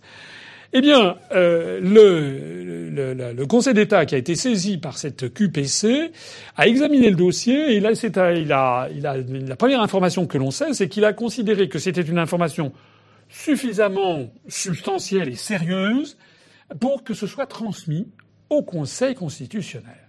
C'est-à-dire que désormais, le Conseil constitutionnel français vient de se voir transmettre, ce qui n'est pas rien. Ça n'est pas tout, mais ça n'est pas rien. C'est un premier pas le Conseil constitutionnel vient de se voir saisi officiellement par le Conseil d'État. C'est la seule façon actuelle pour des particuliers ou pour un groupe de particuliers de saisir le Conseil constitutionnel. Il ne peut pas le faire directement, comme ça serait le cas en Allemagne avec le tribunal constitutionnel de Karlsruhe. Nous, on ne peut pas le faire, mais on peut saisir le Conseil d'État qui va lui juger s'il doit saisir d'une QPC le Conseil constitutionnel. Et le Conseil constitutionnel a maintenant sur sa table le fait de décider si c'était bien conforme à la Constitution française, le fait d'avoir un seuil de 5% et d'interdire aux partis politiques qui ont fait moins de 5% d'être représentés à Strasbourg. Alors, là où ça se pimente, c'est que ce seuil de 5% était celui que l'Allemagne voulait imposer. Or, un certain nombre de personnes ont saisi justement le tribunal constitutionnel de Karlsruhe, c'est l'équivalent du Conseil constitutionnel en Allemagne, lequel avait tranché en disant ce seuil de 5%, doit être supprimé, ne doit pas avoir de seuil. Donc le Conseil constitutionnel français va se retrouver maintenant devant une situation assez savoureuse et que nous allons regarder, et vous avec nous sans doute, à la loupe, c'est que le Conseil constitutionnel soit décide de, de, rejeter la question préalable de constitutionnalité et de dire que c'est tout à fait justifié qu'il y ait ce seuil de 5%. Mais à ce moment-là, on va pas pouvoir dire qu'on est en train de bâtir l'Europe, puisque l'équivalent du Conseil constitutionnel allemand, il y a quelques mois, avait dit exactement le contraire. On ne peut pas à la fois vanter le mérite du couple franco-allemand toujours, toujours plus proche, et sur un sujet de cette nature, prendre une décision radicalement opposée. Ça fera mauvais genre. Ça fera mauvais genre. Bon. Mais l'autre hypothèse, c'est que le Conseil constitutionnel dise, ben oui, en effet, nous allons, comme nos collègues d'outre-Rhin, considérer que ce seuil de 5% est nul et non avenu, ne serait-ce que parce qu'il y a d'autres pays au sein de l'Union européenne qui ne l'ont pas appliqué. Et ne serait-ce que parce qu'il y a des partis politiques en France qui ne sont pas négligeables, qui n'ont pas pu avoir de représentation au Parlement européen. Si d'aventure le Conseil constitutionnel faisait droit, donnait, se rangeait du côté de cette demande, le Conseil constitutionnel pourrait donc peut-être demander, au, il renverrait ça au Conseil d'État, ça serait la décision qui serait prise, et on peut toujours rêver, peut-être que le Conseil d'État euh, ferait en sorte de d'annuler la décision qui avait été prise de mettre un seuil de 5% à ces élections. Si tel est le cas, alors là aussi, hein, c'est comme Salvini tout à l'heure, ça fait beaucoup de si les uns après les autres, mais si le Conseil constitutionnel renvoyait avec un avis effectivement euh, au Conseil d'État comme quoi cette question préalable judicieuse, et si le Conseil d'État annulait la décision gouvernementale, ça voudrait dire que peut-être, peut-être, l'État français serait obligé de revoir sa copie et que de modifier la composition des députés au Parlement européen qui ont été élus en mai dernier. Ça veut dire au passage eh bien, que des partis politiques euh, qui ont obtenu moins de 5% pourraient avoir des députés. Alors on n'en est pas là, mais sachant que nous avons fait, nous, 1,2%, sachant que les partis qui ont fait des pouillèmes de points, eux, ne pourraient pas être, euh, ne pourraient pas avoir de, parlementaires, peut-être, ça serait ricrac, mais peut-être ne serait-il pas impossible, eh bien, que la liste de l'UPR se voit gratifiée au bout du compte d'un parlementaire européen, lequel serait le numéro, le numéro un de la liste. Je vous laisse deviner qui ce serait. Ce serait votre serviteur. On n'en est pas là. Je pense que la probabilité reste quand même très faible. Mais c'est quand même quelque chose d'assez intéressant à suivre et qui montre en tout cas que même au Conseil d'État et au Conseil constitutionnel, on n'emmène pas large sur cette décision profondément en fait injuste qui a été faite et dont je rappelle quand même que euh, l'UPR a fait un score qui, si nous étions en Allemagne, je serais député européen. Et puis alors pour terminer définitivement cet, entretien, c'est que euh, je, voudrais dire un mot sur l'affaire du référendum concernant euh, la privatisation de l'aéroport de Paris. On a appris il y a quelques jours qu'il semble que le nombre de personnes ayant signé a atteint et dépassé les 605 000 signatures. Nous sommes au mois d'août. Alors, je voudrais dire quelque chose là-dessus. La première chose, c'est que je rappelle qu'il faut 4 600 000 signatures pour obtenir le référendum. C'est euh, inaccessible, en fait. La réforme qui avait été faite de la Constitution française, en fait, c'était se moquer du monde. 600 000 signatures, c'était d'ailleurs à peu près ce que nous, nous avions proposé dans notre programme. Nous, on avait dit 600, 700 000 signatures euh, pour avoir un référendum. On y est. Demander 4 600 000, 10% du corps électoral, c'est se moquer du monde. Donc c'est la première chose, c'est que la réforme constitutionnelle qui avait été faite sous Nicolas Sarkozy visant avec des grands coups de violon à moderniser, démocratiser, c'était en fait ce que l'on appelle une fausse fenêtre, une, truc tellement difficile à obtenir qu'on ne pouvait pas l'obtenir. Voilà. Ça, c'est le premier point. Le deuxième point, c'est que je voudrais quand même que les Français se regardent dans la glace. La privatisation d'aéroports de Paris, c'est la privatisation d'un grand service public. Il y a eu une mobilisation de l'opinion publique sur le sujet. Derrière ce référendum, si un référendum avait lieu sur la privatisation d'aéroports de Paris, il est, à mon avis, il est probable, sinon quasi certain, que la privatisation serait rejetée par les Français. Ça donnerait un formidable coup d'arrêt aux privatisations et ça mettrait le gouvernement dans une situation impossible vis-à-vis de Bruxelles et de la Commission européenne. Il est donc absolument fondamental que le maximum de Français se mobilisent pour apporter leur signature sur ce référendum. Beaucoup, il y a des millions de Français qui, si référendum il y avait, voteraient contre la privatisation. Et ce qui est tragique, et c'est là où je voulais en venir, c'est qu'il n'y a que 600 000 personnes qui ont signé. Ça fait quand même maintenant plusieurs semaines. Nous, nous avons appelé. On n'est pas les seuls. Il y a quand même un certain nombre de forces politiques qui ont appelé à signer en faveur de ce référendum. Nous en sommes à 600 000. Il en faut 4 millions 6. Il en manque encore 4 millions. Donc là, je voudrais dire, attirer l'attention de mes compatriotes sur le fait que chacun est responsable de la situation telle qu'elle est. Et que ceux qui s'apprêteraient à voter contre la privatisation et qui ne signent pas le référendum ben, sont coupables. Ils sont coupables, en fait. C'est eux qui sont responsables, puisqu'ils ne permettent pas que ce référendum ait lieu. Et je voudrais ici en revenir sur un débat qu'on a eu ici ou là, des gens qui reprochent à l'UPR de faire des scores modestes, et que ci et que ça, et que l'on ne s'y prendrait pas comme ci et pas comme ça. Mais nous, nous arrivons à avoir 1,2% des suffrages dans des conditions épouvantables, alors que les médias font une omerta complète sur notre mouvement politique, alors que on a mis dans la tête des Français que le Brexit serait synonyme d'apocalypse, etc., etc. Eh bien, beaucoup de Français, malheureusement, ont suivi les médias. Eh bien, euh, je suis désolé de dire, mais euh, le référendum se heurte à la même, euh, même problème que nous. Pourtant, le Rassemblement national, la France insoumise, le Parti communiste français, des forces sociales, tel ou tel parti politique, pas seulement l'UPER, ont demandé de signer, eh bien, ça ne suffit pas. C'est à ce que je voudrais terminer. Nous avons affaire à un combat de longue durée, de très longue durée. Et les personnes qui baissent les bras ne comprennent pas la difficulté de l'enjeu que nous, de de la période que nous traversons. Ce qu'il faut, c'est tenir, faire preuve d'opiniâtreté, parce que ça peut durer des années, mais au bout du compte, c'est nous qui gagnerons si nous restons fermes et solides sur nos convictions. Pourquoi l'UPR est-elle sortie de l'anonymat? Pourquoi quand je vais au bord de la mer, à la montagne, en province, à la campagne, en banlieue, etc., de plus en plus de gens commencent à me reconnaître, et toujours de façon très gentille, parce que ça fait plus de 12 ans. Plus de 12 ans. Et donc je voudrais ici rappeler à tout le monde que dès la rentrée, nous allons lancer les élections municipales, nous allons reprendre le fardeau et poursuivre notre marche en avant parce que forcément, un jour ou l'autre, notre ténacité finira par payer tout simplement parce que nos analyses sont les bonnes et que la construction européenne, qu'on le veuille ou pas, finira par exploser. Vive la République et vive la France.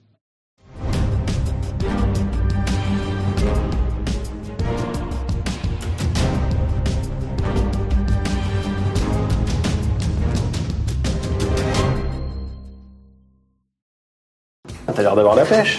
Oui, je révèle la manif contre les délocalisations. T'es contre l'Union Européenne Non Alors t'es pas contre les délocalisations Si, je suis contre. Dans ce cas-là, tu es contre l'Union Européenne Non. Donc tu n'es pas contre les délocalisations Si, je suis contre. Le traité sur le fonctionnement de l'Union Européenne stipule que toute restriction au mouvement de capitaux entre les États membres et entre les États membres et les pays tiers sont interdites. Alors t'es contre l'Union Européenne Non. Alors t'es pas contre les délocalisations Dans l'Union Européenne, les délocalisations, c'est automatique. Si vous avez un doute, parlez-en avec votre médecin ou consultez les analyses de François Asselineau sur upr.fr. Téléchargez gratuitement notre application mobile pour ne rien rater de l'Union populaire républicaine. Retrouvez toutes nos vidéos, passages médias, entretiens et aussi toutes les conférences. Renseignez-vous sur le programme Découvrez même d'où viennent les adhérents. L'application mobile UPR est disponible dès maintenant.